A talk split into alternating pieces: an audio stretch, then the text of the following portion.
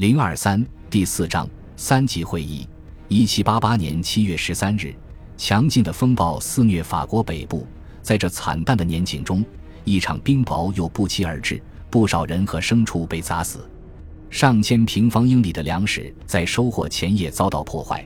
即便没有受灾的地区，也因持续的春旱，农田干涸而收获寥寥。更异乎寻常的是，王国中几乎所有地区都是如此。夏季灾难之后，一七八九年一月，等待人们的是有史以来最寒冷、最漫长的冬季。从前一年十一月到来年四月，整个法国北部被冰雪覆盖，就连南部的普罗旺斯和朗格多克的葡萄园及橄榄树林也未能幸免。自路易十六登基以来，经济极不景气，谷物、饲料和葡萄产量的大幅度波动多次造成社会混乱，况且好的收成也不一定能使社会重回稳定状态。一七八五年的粮食丰收使第二年的谷物便宜而充裕，然而因为卡隆改革计划中的一条是取消谷物贸易控制，这也是其改革计划中少数没有遭到受教育阶层反对的项目之一，所有的余粮都在一七八七年被消耗殆尽。内克在一七八八年八月官复原职，立即重新实施控制，但损失已无法挽回，谷物价格已经开始上扬，整个冬天都涨势不减。在一七八九年七月十四日的巴黎，粮价攀升到路易十四上台以来的顶点。大部分法国人靠工资吃饭，对他们来说，谷物、面粉和面包的价格陡升无异于一场灾难。在正常时期，一个普通城市工匠的面包支出大概占其收入的三分之一到二分之一，无地的农业劳动力花在面包上的钱可能更多。粮价一直涨到了一七八九年春天，情况最好的人都要支出三分之二的收入买面包，而最差的则要拿出十分之九。在这种情况下，人们拿不出更多的钱花在其他食物、取暖和照明上，所以即便对于那些没有因为河流结冰、封路和磨坊工房停业而完全失业的人来说，一七八八年的严冬也是非常难熬的。巴黎的多塞公爵在一七八九年一月八日写道，在这个严酷的季节，穷人们所遭受的不幸简直难以用语言形容，人们没有闲钱来购置消费品，这大大降低了对工业品的需求，有些地区的产量降幅达 百分之五十，而在很多纺织业城镇如鲁昂、里昂和尼姆则出现了产品大量积压的情况。在里昂，估计有两万至三万名丝绸工人失业。与此同时，本来纺织对于生活艰难的农村人来说是一项增加收入的副业，而现在产品卖不出去，这项副业也没人干了。传统方法成本较高，人们抱怨新技术抢了前者的市场。鲁昂的多轴纺织机完全落伍，用它生产的作坊全被淘汰了。最重要的是，人们还埋怨卡隆的另一项遗产，即一七八六年与英国签订的贸易协定。法国市场从此向英国制造商敞开了大门。这项协定付诸实施是在一七八七年中期，虽然英国进口产品更加物美价廉，但他们还来不及造成一七八八年和一七八九年的所有损失。可英国进口产品明显加重了业已严重的工业萧条，并和自由谷物贸易一道，成为劳动人民批评政府的又一条理由。从一七八八年冬到一七八九年春，几乎没有人哀悼一个就政治秩序的失去，因为它辜负了太多人，或者说让太多人大失所望。每个人都认为只要变革，情况一定会更好。当时剧烈而且日趋严重的经济危机使气氛愈加紧张，变革就是在这种气氛中发生的。巴黎民众举行了数周活动庆贺内克的复职，人们点起篝火，把前任的塑像扔进火里。在新桥上，兴奋的群众拦住路过的马车，让车里人出来给著名的贤君亨利四世的雕像鞠躬，而诸如卫兵、哨卡和官员宅邸这样的权威象征也遭到了袭击，军队几次被召集肃清街道。在九月第四周高等法院流放归来时，一系列骚乱达到高潮。内可清楚，没有什么比全盘废除前内阁大臣们的计划更能迎合民意，而要这么做，最关键的一点就是完全恢复高等法院原有的权利。在更多的示威和杀戮中，巴黎高等法院于九月二十四日重新开庭，第一条法令就是禁止所有进一步恶化的骚乱。与此同时，他将开庭并对政府当局的行为进行司法质询。法官们意识到，随着面包价格一涨再涨，公众的喧嚣很容易超出任何人的控制。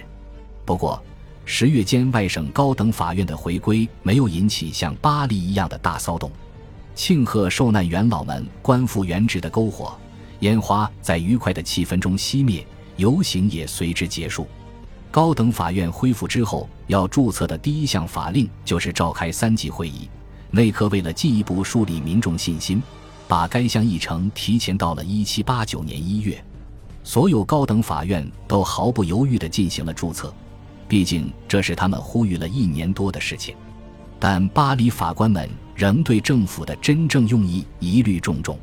他们记得布里耶纳曾于七月在确保国王地位的前提下，邀请所有人提出关于组织三级会议的意见，但现在摆在他们面前的法令对会议组织形式或选举方式只字未提。很多人怀疑，政府的目的是要建立一个像省议会一样温驯的架空机构。高等法院宣称，按照他们的注册规程，所有希望专制的愿望都应被扼杀在摇篮中。三级会议的组织形式应该和最近一次先例一致，应该按照一六一四年所遵循的形式召开。一六一四年那届并未取得多少成果的三级会议分别在三个人数相当的会议厅中举行，三个厅分别代表教士、贵族和第三等级，他们分别投票并按等级计票。人们呼吁了十八个月的三级会议，却似乎没有人意识到这一点，或者觉得这值得研究。几天之后，大多数人才知道三级会议的情况，而一旦人们知道了，如果确实按照一六一四年的形式，那么它的意味显而易见。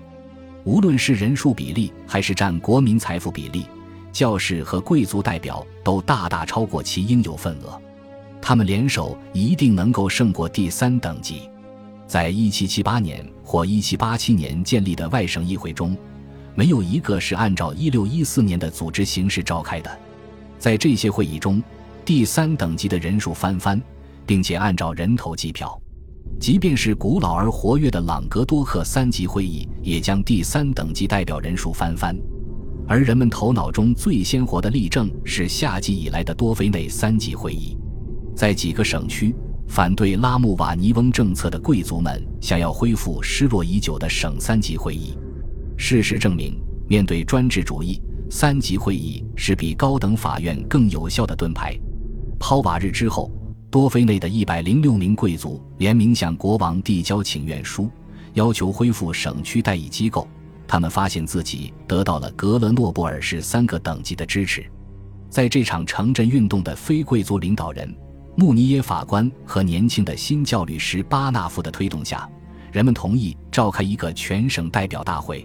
他们于七月二十一日在维吉尔的一个贵族公寓聚集，要求召开全国三级会议，让高等法院重新开放以及恢复省内的三级会议。维吉尔会议中，第三等级代表人数远远超过了另外两个等级人数总和。与会者都同意，在恢复后的三级会议中，第三等级代表的人数规模应该是其他两个等级的两倍，所有代表都应该由选举产生，并按照人头计票。八月二日，急于得到支持的布里耶纳同意恢复多菲内省的三级会议。可想而知，没有三级会议的省份也会提出希望得到相似的待遇。但布里耶纳在下台之前只有时间推进多菲内一省的进程。他宣布让该省三个等级召开会议，为重建后的三级会议起草一个章程。此次会议于九月五日在洛曼召开，与会者在月末拿出了一份计划，内容就是将维吉尔会议的全部原则变成现实。这显然就是全国三级会议的模板，而它旁边则是不合时宜的一六一四年模式。到了十月初，巴黎的小册子已经在竭尽全力指出这一点。内克没有阻挠他们，他在就职不久之后就释放了所有在押的记者。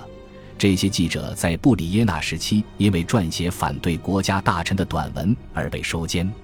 内克还表示自己不会对报刊出版业施加以前的控制。他坚定地相信公共争论范围越广泛，他在最后决定三级会议形式时就越不受拘束，但他没有料到高等法院会横加干涉，并且他极不愿意高等法院在这个问题上占据主动。这就是为什么内克会在十月五日宣布重新召开显贵会议，让显贵们在相关问题上给国王提建议。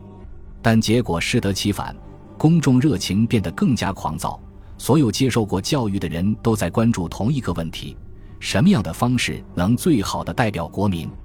而自从高等法院极力支持一六一四年模式之后，这个问题就成了辩论的焦点。从一开始，非贵族群体就明显不能接受，适用于多非内省的东西为什么会不适用于整个国家？高等法院真正的居心何在？他是不是想要确保前两个等级的不平等特权，同时让人数最多、最具活力的国民群体在政治上永远臣服呢？卡隆在一七八七年三月费了九牛二虎之力也煽动不起来的敌视特权等级的情绪此时开始萌发。而十一月六日显贵会议召开之时，很多显贵都保持着高度警惕。高等法院的法官们在前不久还是国民英雄，现在却备受敌视和怀疑，而且所有为一六一四年模式说话的人都遭到同样看待。现在似乎出现了一种全国性的共识，那就是支持第三等级代表人数翻番，按人头计票。恭喜你又听完三集，欢迎点赞留言，关注主播，主页有更多精彩内容。